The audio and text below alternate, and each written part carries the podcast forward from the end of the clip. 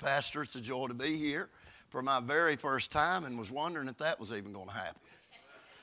I'm telling you, I was on every small one lane, half lane, part of a lane road there is between here and wherever I'm staying. I didn't know if I was going to make it. And so I asked the pastor, I said, What about 150? Is it a better road? He said, It's a lot of red lights and all that. And I said, Well, I wouldn't have made it if I was on 150. But I was out in the country. That's, my, that's where I've, I don't know if I learned to drive yet still, but that's where I, what I do. That's what I, where I got it at. I, going around curves and up and over mountains and so forth. And so I made it. I don't know how I made it, but I did. I Thank the Lord for a GPS. Amen. That's right. I had actually I had two of them going at one time. You talking about confusion being of the devil. And and my my phone when I got two GPS sources going, both of them have women voices. And they don't always agree. Can I get a witness right there? In fact, very seldom they agree and they're both running in the background at the same time. So they're both, one is saying turn left, one saying turn right, one saying recalculate, relocate. Who, where are you going? Do you even know? And all that. So, so anyway, that's the way. It, but I made it. What about that? That's a wonder, isn't it? It's a wonder. But nobody's going to go into heaven and say, well, what about that? I made it. Ain't nobody going to say that. How did this happen? How did I get here? There won't be none of that. You better make sure you know that you know that you know on this side before you draw your last breath, before Jesus comes, or before the Holy Spirit quits dealing with you. Amen. You better know, and you will know. That's right. That's exactly right. Now, there'll be some people in hell that'll be surprised. There'll be some people that wound up in the flames of hell that was putting their faith in a church membership, a good moral record, you know, their character or who they were kin to, or, or, or some altar trip to the church, you know, and they never met Jesus. They met the pastor, they met, they met church people, but they never met Jesus. And they, they think they're going to they're gonna wind up in heaven and, uh, and they're in for a rude awakening. Because the truth is, a salvation that don't change your life has not changed your destiny. And I know you don't have the, what I'm about to say down here. They're all in Tennessee, but uh, there's people by the thousands that claim to be saved, and there's no visible evidence of it. They have nothing to do with God, His work, His will, His people. Uh, have nothing to they don't nothing. And and the Lord gave me a little quote a few weeks ago, and I've said it numerous times. God has saved no one and left their life alone. That's right. That's good. That was worth coming to church for. Let's all stand. We'll be dismissed. Amen. I'm telling you, God has never saved anybody and then left your life alone. In fact, when He saves you, your life is no longer your life. Your life becomes His life. He becomes your Lord and your master and your leader and your corrector. Amen. And uh, you said, I don't know if I want that. Oh, I needed that. Every, when I was in the driver's seat of my own life, just making, uh, I was constantly in, on the dead end roads. I was constantly in the ditch. I was constantly wrecking. I was constantly. I needed somebody that knew what they were doing, that really did love me and wanted to choose the best for me to get in the driver's seat. And it's been 43 years Saturday, this past Saturday, two days ago. 43 wonderful, glorious years of being born again. And I highly recommend Jesus to you. Amen. God will always choose the best for those who leave the choice with Him. Amen. If you'll let Him drive, He'll get you where you need to go. Amen. Don't argue with Him. Don't get in a big tug of war match with the Lord. Just know that He knows best and you don't know nothing. And let Him drive. Trust Him. He knows what, what we need. My, my. If we've ever been in a day that the church needs revival, it's in this hour. I'm not talking about revival meetings necessarily. I'm talking about a real move, a real move of God. Uh, the Lord, in His grace, allowed us to see uh, uh, three uh, moves of God last year. And uh, seemingly the devil uh, put a bullseye on me and, a, and its crosshairs on me, a target on me. Uh, it was in January. Uh, Brother Rudy Smith, Mount Sinai. I don't know how many of you know uh, Pastor Rudy Smith, Mount Sinai Baptist Church up in Pickens. And that meeting started in January and it ended up going five weeks. And I don't know, I never, outside the revival I got saved in that went seven weeks, I'd never seen anything like it. But God showed me I can do it again. And I want to tell you that here, my first time here, I want to tell you that if there's ever a day that God needs a revived church, it's now. And nothing, nothing economic or political or moral or immoral is an excuse for the church today to be dead and dry and declining and disinterested. Amen. God is, amen. We are appointed for this last day journey. We're, amen. We're appointed, so why not be anointed? Why not be anointed? Why not have the power of God? Why not be a church alive is worth the drive? Why not be a church that is not just functioning, but is under the unction of God's Holy Spirit? Amen. The Lord's allowing us to preach numerous meetings, and, and I don't know why He does that, but He does. And, and I'm telling you, a lot of churches are drying up. And, and here's what's bad they think it's excusable. They think that because of the condition of our country and of our world and of our political system, amen, that, that we're excused. Well, well, preacher, this is the last days. These are the last days, and surely the Lord understands. That's why we, we come to church with a long face and we, we don't have nothing positive to say. We never smile, and we're in fact trying to endure to the end. Why not enjoy to the end?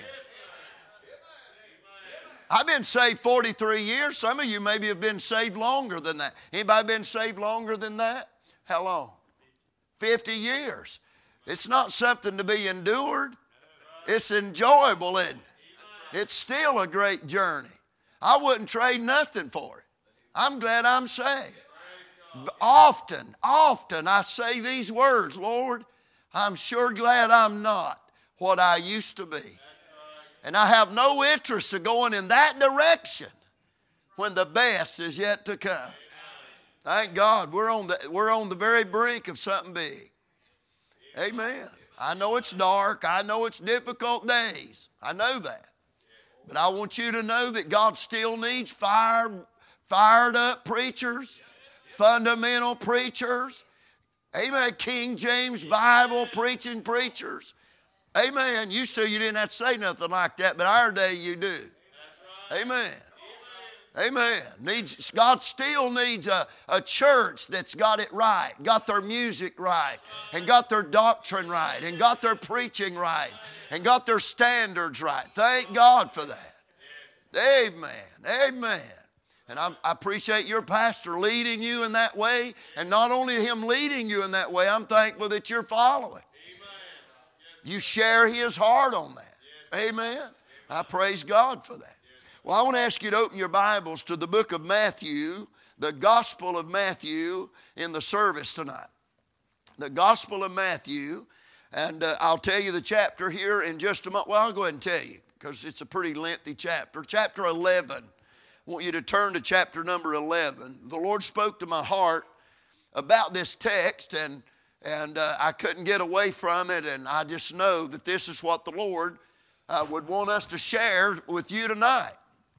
But before we read the verse or verses, before I share what I, my topic is and, and, and our direction tonight, I would, like to, I would like to say this about what I'm going to preach tonight. I don't know of a more influential subject. Now, think about that. I don't know of a more influential subject than what I'm going to deal with tonight. In other words, I don't know of anything that will influence your life in every category of your life than what I'm going to preach on tonight. You said, Preacher, I need to hear that. I don't know if I can handle it, but I want to hear it. It's not what you think, but I mean, it is so influential. Well, think about it. If it carries that much weight and it carries that much influence, that if it's true, it's true in your life, every area of your life is influenced by it. Every. It affects your prayer life. It'll affect your worship. It'll affect your witnessing. It'll affect you living right. It'll infect, affect, not infect, it will affect, amen, your endurance, your enjoyment.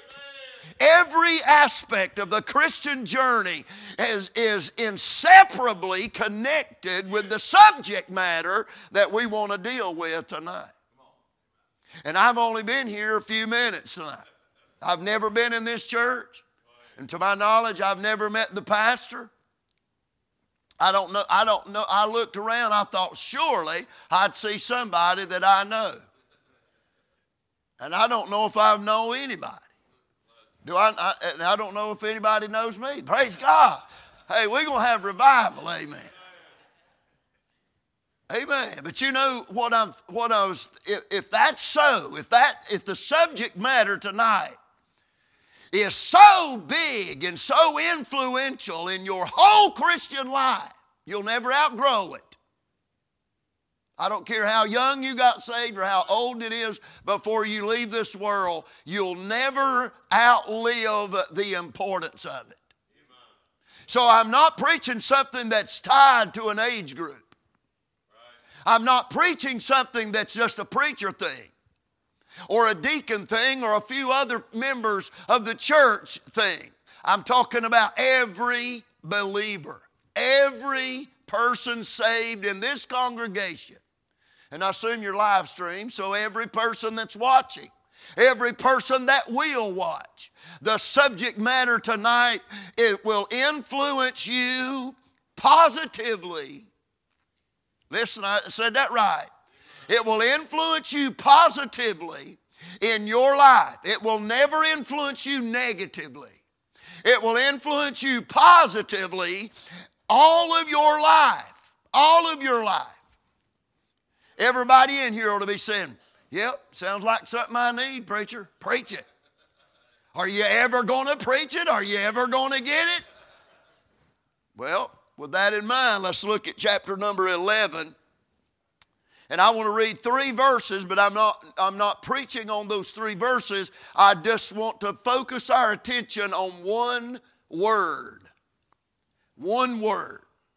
Look at Hebrew, uh, excuse me, Hebrews. Matthew, I, I told you them curves, they got me. Just look over it, all right? If I have Jonah swallowing the whale, don't worry about it tonight, all right?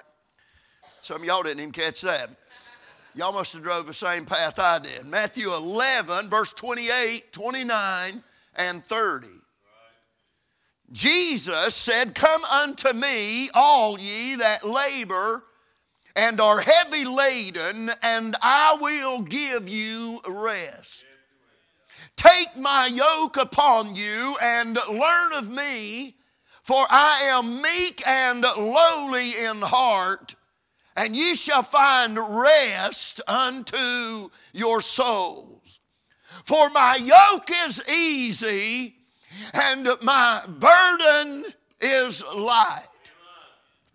Now, the people he was addressing in this text was very interested in what he was saying. They needed what he was saying. Isn't that amazing? I believe that would help us tonight if we would realize we need what's in that Bible. We need what Jesus would say to us. Amen. And so there are in these verses there are three words. I'm just going to deal with one of them. There are three words of responsibility that are given in this text. The first word is the word come in verse 28. The second word is the word take in verse 29. And also in verse 29, the word learn. Come, take, and learn of me. All three of those words are in the imperative mood. That is, you do it. That just simplify. That's just real simple. I could have made it a little bit bigger, but that's just as simple as I can put it. When God says, "You do it," you come, you take, and you learn.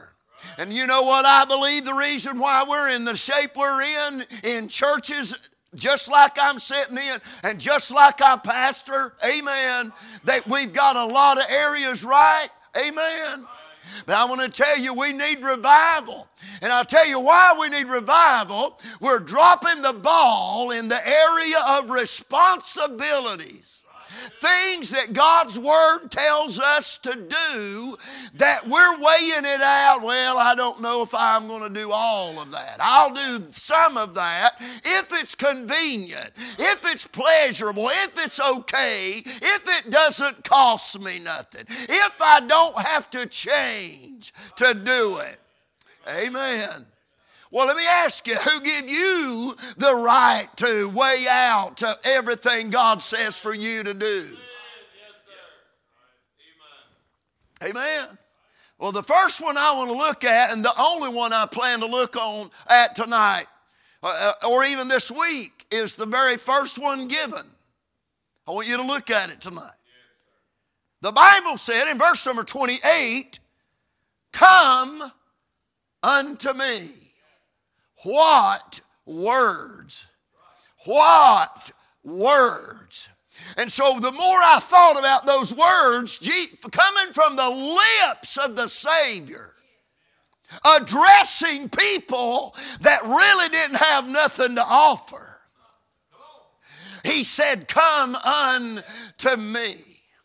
You know what he was doing? He was calling them to come close and that's what I want to preach on tonight. Come, the call to closeness. You say, Preacher, you talked about earlier that there's a subject that you're going to deal with tonight that influences our every aspect of our life uh, for our whole life. What is it, preacher? Closeness to Christ. Amen. We ought to look at this revival effort, amen, with that in mind, that God is calling us closer and closer and closer to Him. Amen. Now, if you don't need to get closer, you're. Let me just tell you, I don't believe a word of that because we're all in the same world and we're all in the same body. We're all fighting the same devil. Amen. I promise you, everybody in this building can be closer than we are. Could I ask you tonight, has there ever been a time in your life? Be honest now. You don't, I don't want you to say anything, just think and be honest inwardly. Has there been a time you've been closer to the Lord Jesus Christ than you are tonight? The answer for that, the answer to that for most people in this building would, would say, Yes, preacher, there is been, there has been times that I've been closer to the Lord than I am tonight. Well, I want to ask you, are you okay with that? I'm telling you, the Lord spoke to me coming down the road think, to just ask that. Are you okay with that? That you can look behind you and see a higher plateau spiritually than what you're on tonight. And you're okay with that. that higher plateau, that higher, that higher level behind you, whenever it was, where you were closer to the Lord and more intimate with the Lord than you are tonight. That level ought to be calling for you to come back. Come, come, the call to closeness. Jesus is never content with your distance. Never. And you know what I've learned at being saved 43 years? I am never content when I am not close. Can I get a witness here? Oh, I'm glad it's that way. Oh, I'm glad it's that way. I'm glad when you get away from God, you get distant in your heart with the Lord that you're miserable. Boy, I'm glad it's that way. You know why? If it wasn't miserable, you'd keep going in that direction. And I'd be preaching to empty pews tonight, and somebody else would be preaching tonight. But thank God for the misery that comes in uh, to your life and the, and the peace that the peace of God, not the peace with God, but the peace of God that leaves when you get out of fellowship with God. Amen. Amen. We've got a lady in our church. She's only been saved about a year. We was having Monday night prayer meetings. We're doing a, we're doing a week of prayer this week. Uh, started last night at midnight, every 30 minutes, round the clock this whole week. Every 30 minutes, somebody's praying. Now, buddy, you talking about sacrifice, brother. That's a sacrifice, especially for those at work and having to get up two, three, or four hours early to get their 30 minute slot of prayer in. Are you listening? Well, this, this we were having Monday, Monday night prayer meetings uh, this time. We were just meeting to pray. Whoever wanted to come, we'd meet and pray. And we were standing there, getting ready to pray. We just only had a few lights in the church on, and you know, we that's what we was there for, just to pray. Amen. And so uh, all of a sudden, we seen lights on the windows, and so we knew somebody was coming in the lower parking lot at the church. And so Brother Ivan went down the steps to see who it was, because you never know in our day what hoodlums is trying to come in and kill everybody. Amen. And so Brother Ivan went down, th- down the steps, and I, I just stayed upstairs, you know. Well, then all of a sudden, here come Brother Ivan up the steps, and two strange ladies with him are following him. And, and uh, the first words out of the first one's mouth when she come up the steps there at the organ and, and I met her and I was as close probably me to your pastor and the first words out of her mouth was I'm demon possessed. Now, how would you like that? She said, I'm demon possessed and I'm sick of it. I'm sick of my life. I'm sick of the drugs. I'm sick of it. And I want help. But I'm demon possessed. And I said, You might be, but you're going to be over there. No, I didn't. I stood right there. The Lord give me grace. The Lord give me wisdom amen, and to discern, to talk to her, amen. Make a long story short, Miss Anne Marie come to know Jesus not that night. I could have got a profession out of her that night, no doubt about it. But that's all it would have been. Are you listening? She didn't come from a background being in church and knew all the Bible and stuff. And so so we dealt with her, and, and she just kept coming. She started coming to church, and I mean, hearing the preaching, and she, amen, she'd go to the altar. She didn't even know, amen. And one Sunday morning, she went to the altar, and God turned the light on. Miss June uh, led her to Christ, and she has been changed forever. I'm telling you, changed. Good night. Have mercy. Oh, you're talking about a Second Corinthians 5 17 person. Amen. Amen. I mean, praise God. Well, you know what she started? She started an addiction. She just called it something more. She said, I, I, Preacher, would it be all right if I just start an outreach called Something More? I said, Explain that name. I knew it, but I wanted to hear it. Something more. She said, Well, preacher, you know how I was, and, and I was a drug addict, and, and just my life was nothing but a wreck, a train wreck of sin. And now I'm saved. Amen. Are y'all listening? And she said, Now I'm saved. And I, I found out mm, there's something more. There's got to be something more to life. And I found out it wasn't really a something more, but rather it was a someone more. And she got saved. Well, some of us yesterday, uh, we only had one service yesterday because we was wading through the snow and below, below zero temperatures and stuff. So we, we, we just had a midday service yesterday. Well, there was, some of us went to eat at the Mexican place, and she was one of them that, that tagged along. And she was telling me, I'm going somewhere with this. She was telling us at the table there how that she had had some uh, some of her old friends was trying to get her to uh, to, to go back in that lifestyle. And she didn't ever, she never done it. And, and, and, the, and, the, and the Lord was dealing with her recently. It's been like three days now. Lord's dealing with her about smoking. I was going to, but the Lord said, Just let me deal with it. I said, All right, Lord, you deal with it. You know how we are sometimes. We'll move. All right, Lord, no, I got this. I got this. Lord deal with it better than we can and he dealt with her. in fact, they're meeting tomorrow night. They're having their something more project meeting tomorrow night. Amen. And, and, and she, t- she mentioned this statement. She said, Preacher, she said, I lost my peace when all of that commotion was going on after salvation uh, with some of her old friends coming back around and stuff she never done nothing that they were doing but she said preacher i lost my peace because I done told her about Colossians 3.15. Let the peace of God rule. The, let the peace of God rule in your hearts. That word rule means referee. If you step out of bounds, the peace of God will blow the whistle on you. Amen. And she didn't know how to determine except, uh, preacher, I lost my peace. And she said this I don't ever want to do that again. I don't ever want to lose my peace again. Amen. We need to treasure the peace of God. Amen. Oh, yes.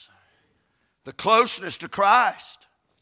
Being close, come, the call to closeness. Amen. Let me just skip through here and deal with some things. In the New Testament, when Jesus' earthly ministry, you find there was closeness to Christ that came about by two different ways. One way was that people came close to Jesus. The second way was when Jesus came close to people. Amen. And there's examples of both of those in the Bible. Jesus coming close to people is a good illustration of John 4, of the Samaritan woman at Jacob's well. Jesus got in his path and her path. Amen.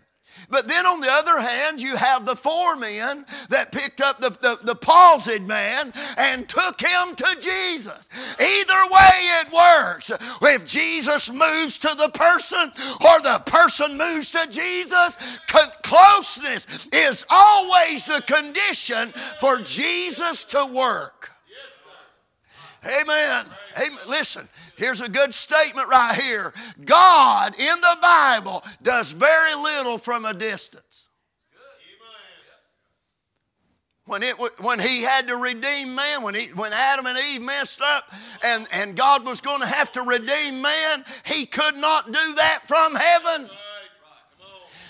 Oh, yes. He had to come down here. Had to become the Son of Man. He had to become one of us to be able to redeem us. He had to become a kinsman redeemer. We ought to say, whoa, glory right there. Amen. That Jesus, amen, God manifest in the flesh came from heaven to earth for the purpose of being close to us and become one of us so that he could save us. What about that? What about that?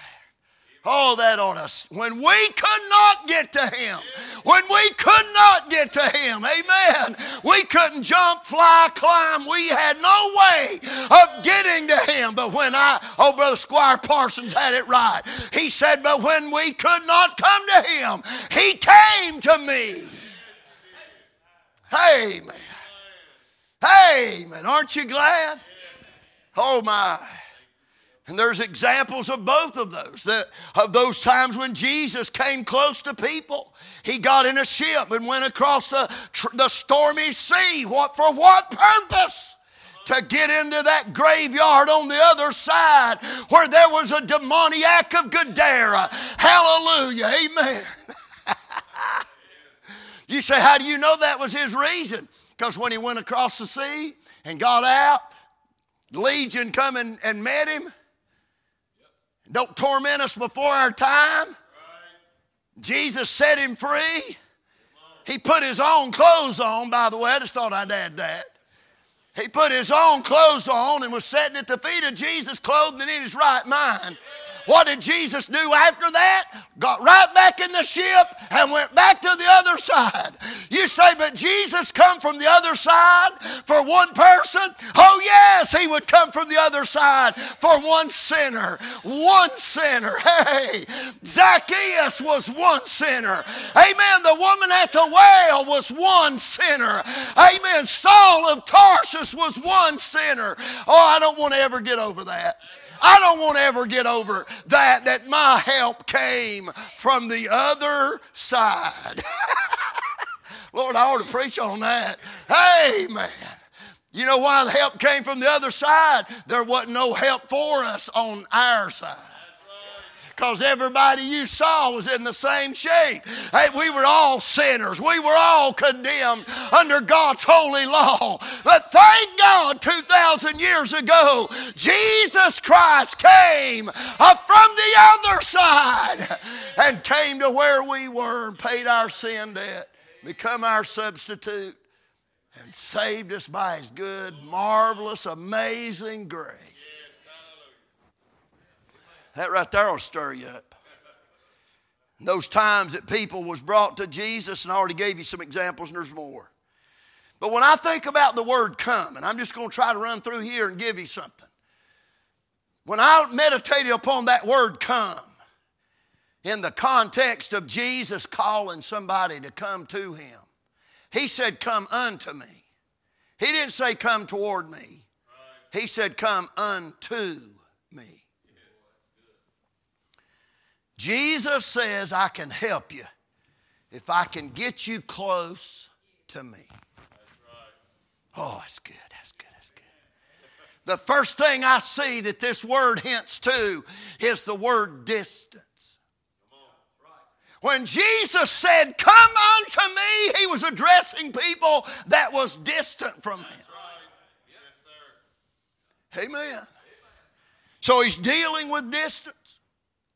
I believe that, that the judgment seat of Christ will prove that distance has been probably as destructive as defilement has.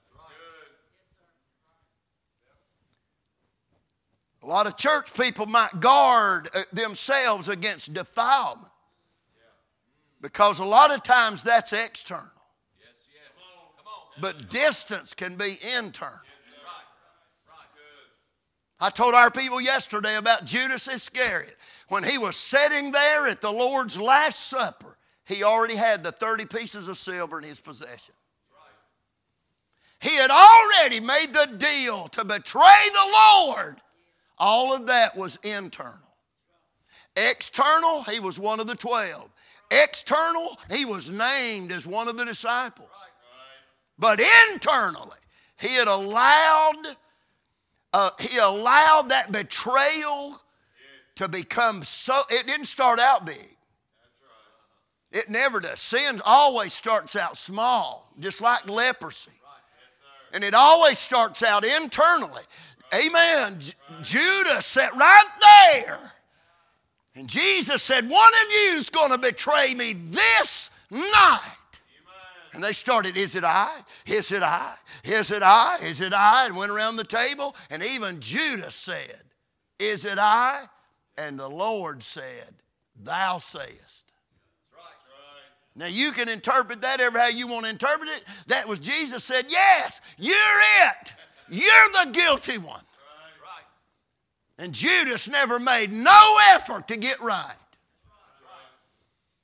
I believe it's a dangerous thing for you to allow on the inside of you things. You're tolerating things. You're allowing attitudes to occupy inside of you. You're allowing bitterness and unforgiveness in your heart. You're allowing thoughts in your mind that people can't see.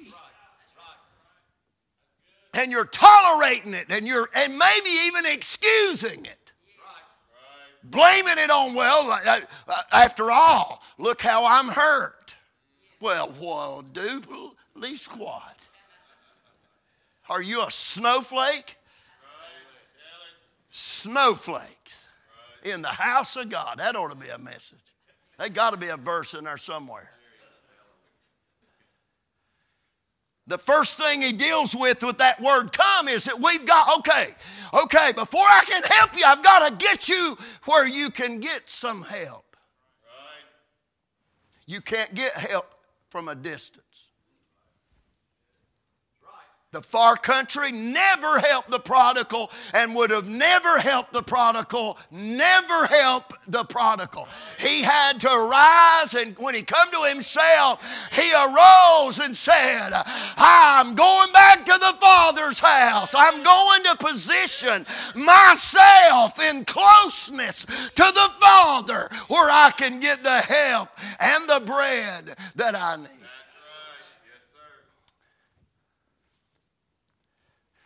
You know, probably one, number one enemy tonight of, of, of revival. I'm talking about a move of God.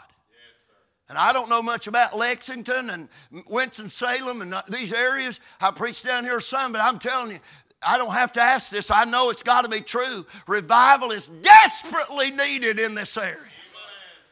And it'll never hit the community till first it hits the church. Amen. God does not work from the community toward the church. He works in the church toward the community. Amen. The first thing on this first night. Who preached yesterday, preacher? You or raise your hand. Who preached? Right there. Those two. Okay, good. So, so first thing. I don't know what they preached. I don't want to put you on the spot. Do you know? Do you remember what they preached?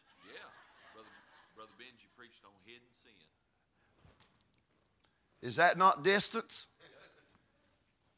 Which one's Benji? Right there? Distance. Defilement. Good way to know that you are not close to Christ is that there's corruption in you. There's sin in the camp. Amen. What'd you preach, my friend? What about that? Martha was cumbered about with much serving and had an attitude with it. Lord, carest thou not? Lord, I, yeah, you, you supposed to be tender and a compassionate Savior. Hey, my sister has left me alone to serve. Oh, yeah, she was, and, and by the way, Jesus was in her house. That was pretty close. But you can have Jesus in your house and still be distant. Oh, yeah, friend. Hey, first night, first night, right here tonight, we might as well not, there ain't no need playing games and, well, well, preach, I can't wait till Thursday night. Why wait till Thursday night? Why wait till Thursday night? Well, I don't know what you're going to preach the rest of the week. I don't know either. But I know one thing I can't be preaching anything that's more important than what I'm preaching tonight. If we would all purpose in our heart that we're going to make an effort, I mean, we're going to make a conscious effort to get close to Jesus, amen, and deal with anything in the way, anything in the way. I don't care who I have to apologize to, I'm dealing with it. Oh boy, boy, oh boy, boy, oh boy. Oh yeah, friend. It don't matter what's in the way, I'm dealing with it. Yes, sir. Preacher, that five week revival meeting at Mount Sinai, followed up by a three week meeting at Union, South Carolina. Brother Jarvis, my brother in law, Welcome Baptist Church. Followed up there at Scottville Baptist Church up in North Carolina, right outside of West Jefferson. And that one went four weeks. You know what was the key element in those?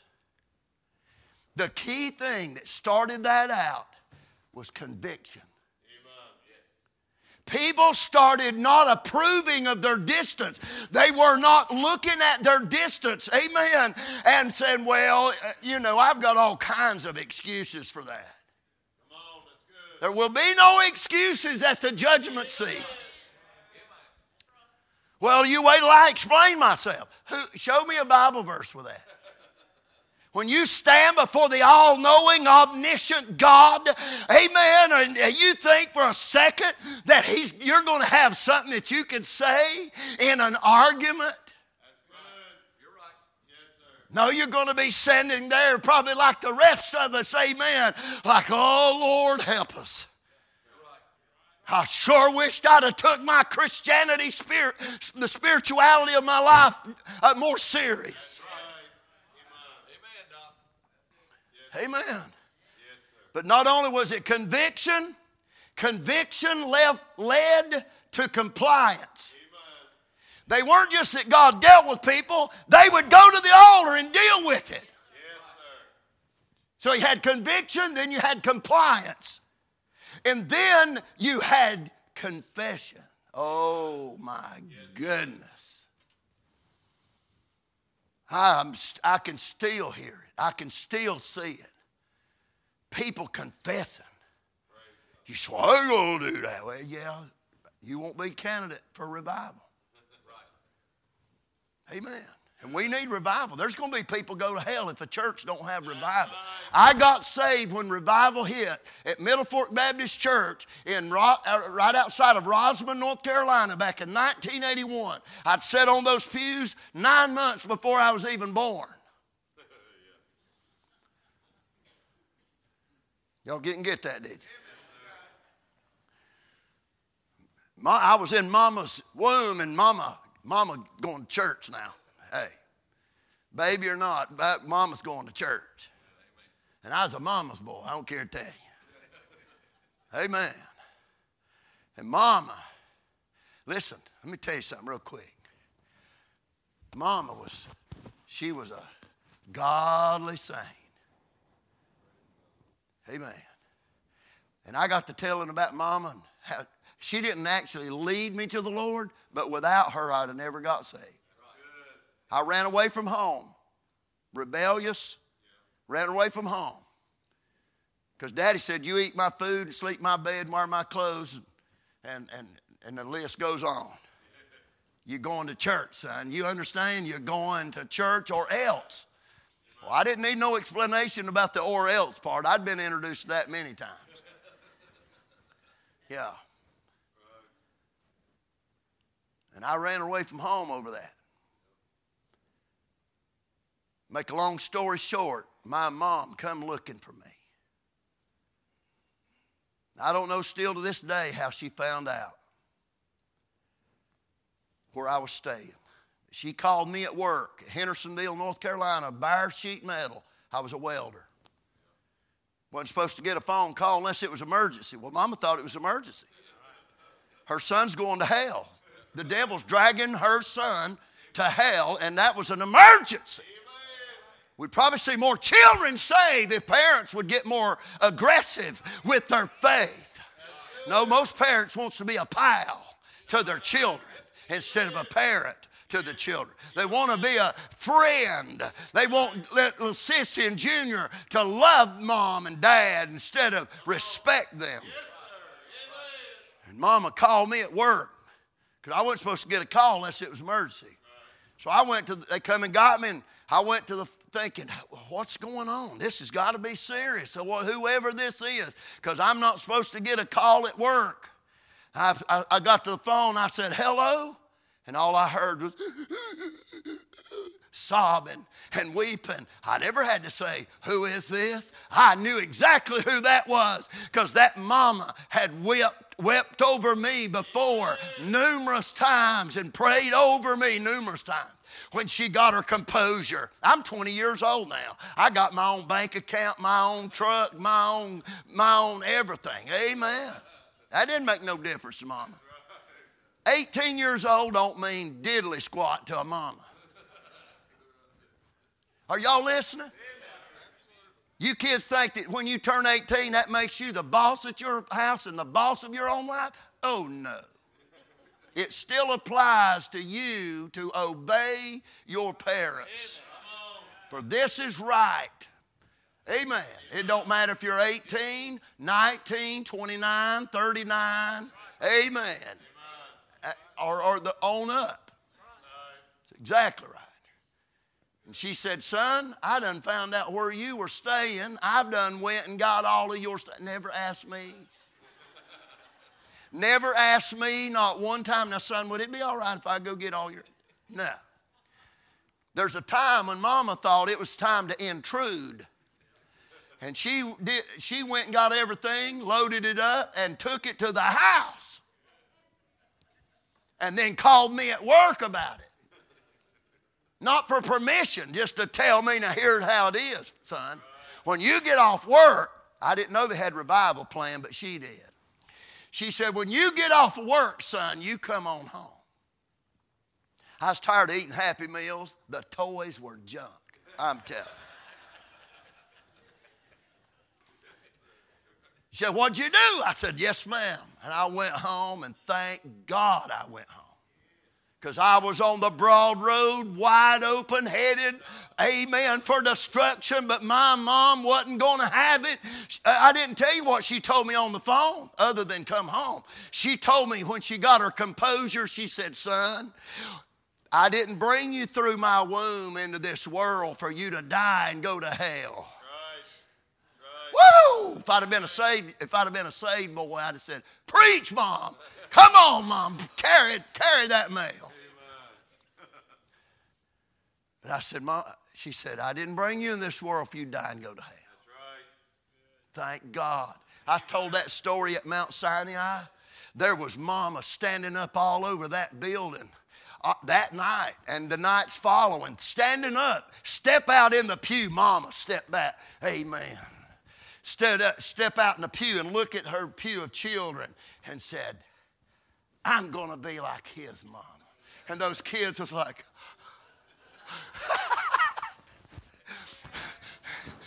they, wanted to get a t shirt, Mama's a terrorist. No, I'm just kidding, but hey. talking about confessions. And that people started confessing. Started confessing about being cold. One young lady was over in the corner. She was a praying, and she stood. She didn't even leave where she was at. She just stood up and she addressed the whole church and her pastor. She said, and weeping, just squalling. And, and does most of the lead, a lot of the lead singing in the choir specials. And sung specials herself. She, she said, I need to apologize to my church because I've been cold. I've been cold in my heart. I'm in the pulpit, so I'm just directing traffic. That's all I did mostly. Amen. Holy Ghost gets to moving, the wind gets to blowing. You just have to direct traffic. Just, amen. Amen, that's right. And when, eh, listen, and when God moves, the more God moves, the more uncommon the services are going to become. In other words, you won't know from one minute to the next what's happening. God be moving. There'll be people in the back getting saved. Amen. We need a supernatural move of God. Amen. And so the confession started. Preacher, I didn't know this boy. I know him now. Austin. His brother, Ashton, had already been saved and surrendered to preach. Well, Austin was on the back row, teenage boy. He'd go out of the church service out in the parking lot, smoke dope. He was, he was prison bound, jail bound, and worse, he was hell bound. But there was two, and I didn't know all this at the time, but afterwards I did.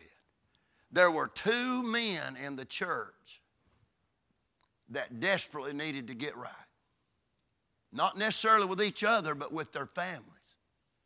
And they have four sections of pews. One of them stood up over here, and again, I don't know what's going on. All I know is that confessions is happening everywhere. People's getting right with each other. People's getting right with the pastor. People's getting right with the eh, with the church as a whole. And that, that one man stepped out into the aisle and he looked back at his family, his wife and, and children. And he said, I apologize. I want you to forgive me for not being the spiritual leader in the home that I needed to be and should be. Amen. I want you to forgive me. And son, mom was weeping, the kids was weeping. And of course, I just told them from the pulpit, I said, y'all just get all in there and love on each other. Boy, they did. They was in there loving on each other, mom and dad and the children and parents. And soon as that was going on, and while that was going on, another man stood up over here and done the exact same thing. Stepped out in the aisle, looked at his family, and apologized likewise to his family, wife and family. That second one didn't even hardly get that done till Austin, the boy that was a nobody going nowhere, stood up in the back on the back row and loudly said before the whole congregation and God and me and everybody, I'm a sinner. I'm lost. I need to be saved. So in that place, I heard people weeping all over that place because he, he attends there. And a lot of his a lot of his family attends are members there. They started weeping in their pews. And so he's making it verbal and, and public, so I just addressed it from the pulpit. I, and I didn't even know his name at that point. I said, Young man, you, you say you're not saved and you need to be saved? Yes, sir, preacher, I need to be saved. I said, You believe if you come and ask God to save you, He'd do it? I sure do, preacher, I do. I said, and Ashton was sitting over there, his brother, looked just alike, sitting over there saved and already called to preach. Down the aisle, Ashton come. Or, or Austin come. Son, that place went into orbit. Son, all them silver haired saints had been praying for uh, Austin. They got it, they got beside themselves.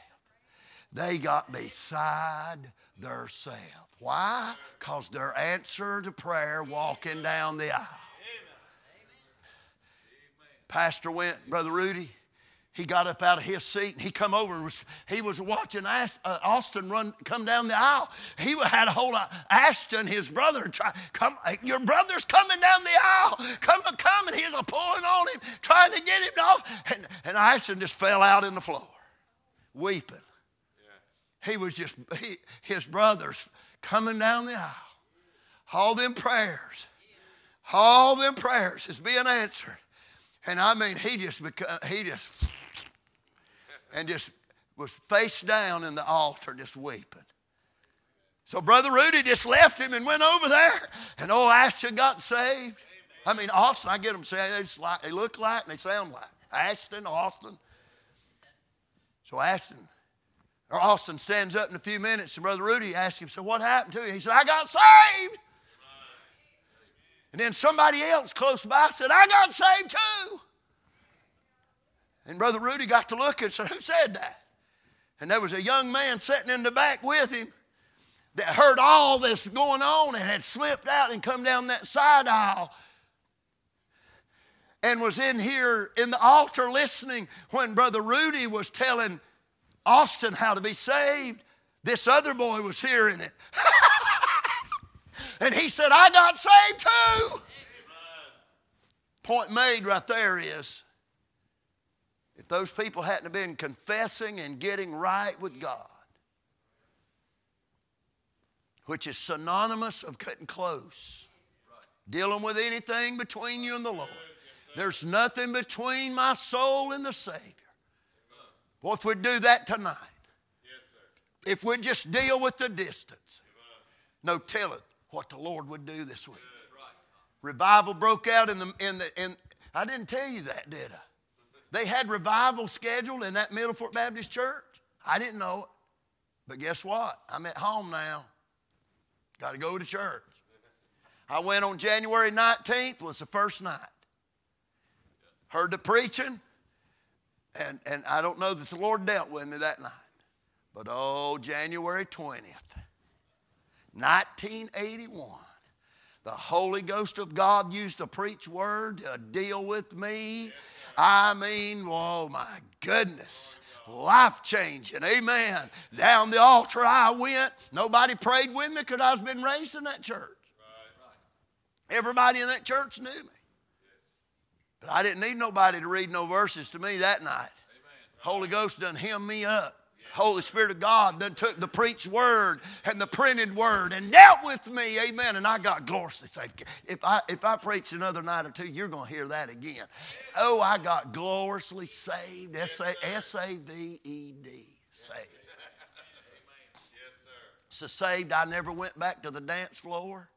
So saved, I never went back to Bud Stupid and Miller Low Life. So saved, amen. My life changed and still has changed the girl that was sitting beside of me, that night I got saved, I was engaged to her and we were going to be married. But she didn't fall in love with a saved me. Well, she didn't, ha- she didn't last long. I, I hit the ground running for Jesus. 13 days later, I surrendered to preach. February the 2nd, preach, surrendered to preach. Hey, man. And she bails out and disappears into the shadows. And I keep on going for God. 30 years later, I saw her. 30. You talking about time making a difference. Billy Kelly sung that song, didn't he? Time will make a change. Oh, boy. I saw her in a place of business. I was preaching in Hendersonville, North Carolina, and I saw her. I like to not recognize her, really. Anyway, I asked her, I said, What happened to you that night I come by to get you to go to revival? I said, You just disappeared. She said, You changed too much. And I could put a grin plumb across my head, I'm telling you. I said, Yeah, I'm still changed and I'm still changing. Amen. Hallelujah. And I've not seen her since. Hey, man, boy, I'm glad I'm saved. Deal with the distance tonight. Deal with the distance. That word come. In fact, I may be done. I don't know. Let me just discern that a little bit. I mean, I got several more points. The, there's a detection involved. Come unto me. Come, the call to closeness. He's dealing with people that knew the condition they were in because he addressed it. All you that labor and heavy laden, those of you that's burdened down, those of you that's weary with your life, those of you that's dissatisfied with what's going on in your life, he said, I'm talking to you. Come unto me. There's got to be a detection. My goodness, there's a lot of preaching there. That word come also identifies a desire. When Jesus said, Come unto me, he's dealing with people. First, he's expressing his desire. When he said, Come, he's letting them know that's my will. That's what I want. Amen. His word is his will. That's what I want. Come unto me. That's what I want. I can help you if you'll listen, if you'll do what my word says. So, what made it successful is if they had a desire. Do you have a desire? Do you have a desire to get close? I may need to word it like this Do you have a desire to get back close? Is close the best word or is closer the best word? You can be satisfied with close, but it might be close enough. But if you'll live off of the closer principle, you'll always be looking ahead to higher ground and higher levels for God. Desire. Amen. Then there's a demand. When he said come, that was a demand. That was an imperative mood, expressing a command to be carried out based on the authority of the one commanded it. You getting close as a believer, you getting close to Jesus, that's not a suggestion, it's a command. Then it involves a decision. That makes sense. Come unto me. He's waiting on the response. There's got to be a decision. You're to make that decision tonight. I'm going to make the decision to follow Christ and get close. I want to get close. I want to get close. We're in a day that encourages distance. We're in a day where everything going on in our world, you can't listen to the news. I, we had our TV cut off I don't know how long ago. I couldn't stand it. I mean, you talking about just depressed. I'd, I'd wake up in the middle of the night mad and not even know what about. Yeah. That's right. Distance is not caused by a virus, I can tell you that. And then it involves a departure. When Jesus said come, he means leave from where you're at. Leave from where you're at and come to me. Depart from where you are. And that, that's the point right there that most people closes the door. Oh, no, no. If I could get right and not have to change, if I could get right and not have to move, then I'd be fine. But there's a, a, a, in fact, this same word come, just give me just a few more minutes, please, please, please, please. I drove a long ways. The word come, the same exact word come that is used in Matthew 11 28, is used in John, uh, John 11 about the tomb of Lazarus. Amen. The exact, I was trying to look at the exact reference here about Lazarus. Amen. The same word means to call or to leave or to depart. Amen. He left the grave, he left the grave closed, and he left the graveyard. Amen. That's right. It involves a departure. What are you willing to leave from tonight? Or what are you willing to not leave? Then it involves a direction. This is simple. This is so simple. I know you, you're tired already. Listen, when he said, Come, let me, preacher, let me, can, I'm going to put you on the spot. I know you're going to pass the test, or I wouldn't, I wouldn't, I wouldn't embarrass you. I wouldn't embarrass you. I just want you to uh, just stand right over there, or just stand up right where you're at. It's fine. Just stand right right there, and you just listen, because come is a command, right? All right. You don't have to do it, but what I want you to do, what I want you to do, is I want you to point in the direction that that you're supposed to go. Pastor, come. Just point. And that, wow, he got, a, he got an A already. Do you see that? Go toward the voice. Go toward the word. We're, we're, we, we, preacher, we need to get right, but we don't really know what. Go toward the word. Jesus said, Come. That means I'm the, I'm the destiny. You come unto me. That word unto means point reached. Come to me. If you come toward me and stop before you get to me, you didn't come far enough. Amen. Amen. There's a, there's a direction involved in that word come. Go toward the voice. Did you, let me give you an example. Did you know Adam and Eve did not have fellowship with the visible presence of, Christ, of God? Some of y'all look like you just heard something fresh. Ain't that something? Adam said he heard the voice of the Lord walking in the garden. The voice of the Lord. He had fellowship with God's Word. Not his visible presence, but his voice. Amen. Right here is the Word, the recorded voice of God. There's a direction involved. Amen. There's a destiny involved. Listen, the destiny is Christ, not the preacher, not, not someone else, not friends. Come unto me. Point reached. Go to Jesus. Amen. Oh, and guess what? I know y'all waited for this. I, y'all see me close it right there? I know that don't mean nothing. I want to finish the word. It ends up with dividends. Really? Where do you get that at? Oh, let me quote it and I'll quote it slow. Come unto me, all ye that labor and are heavy laden. Oh, here it comes. Here it comes. And I will give you. What? So Jesus is wanting me close to Him, not for what I can give Him.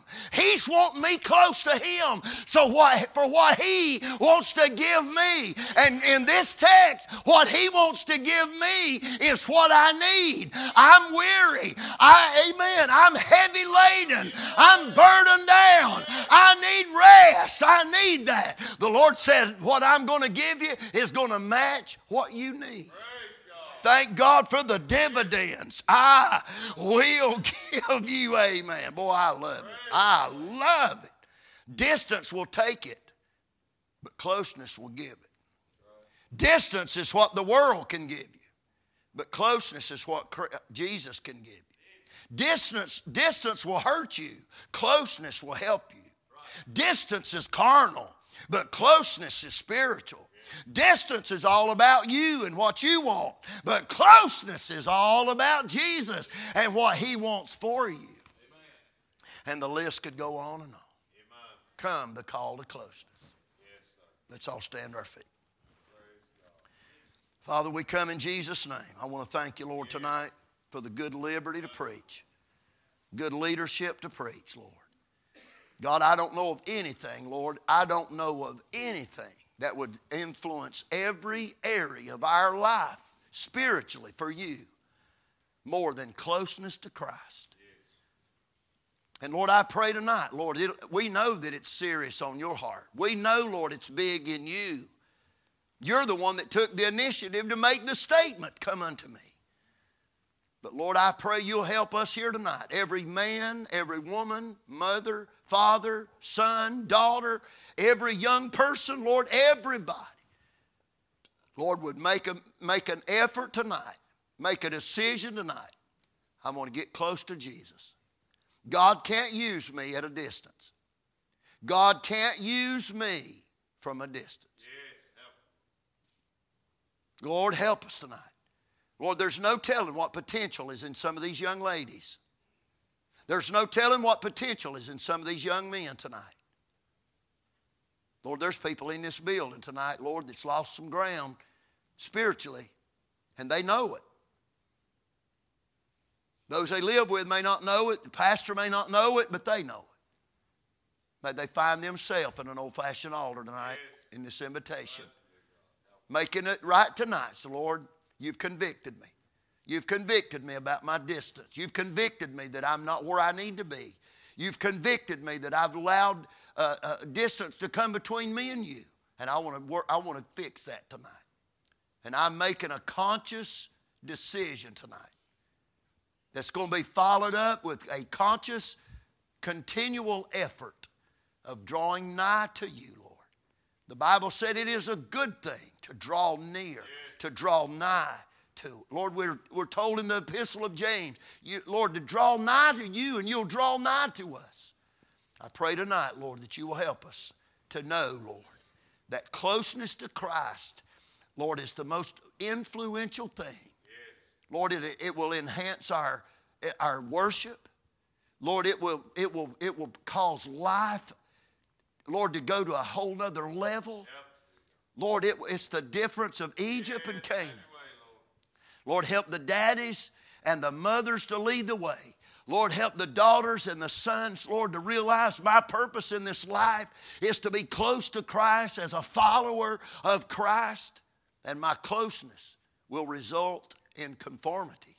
Yes. And I'll be conformed to the image yes. of God's dear Son. Yes. Have your way tonight, I pray. Lord, there's no doubt in my mind, not because I preached it, but the truth, Lord, that was shared in the service tonight without a question, without a doubt, would bring revival to any person, would bring revival to any family, and would bring revival to any church. And it would bring revival through any church. If we would get more serious than ever before of being close to you, Lord. Not looking for excuses. And we're all included when you said, Come unto me, all ye. That excluded no one. May we have that response tonight. And I'm going to get the altar myself, Lord. I really do. I want to get closer and closer and closer. Lord, forgive us for ever having the close enough mentality. Most of the time, when there's a close enough mentality, that it is, it's really a distance that we're satisfied with. Have your way, Lord, in this invitation. In Jesus' name, amen. Pastor, you come.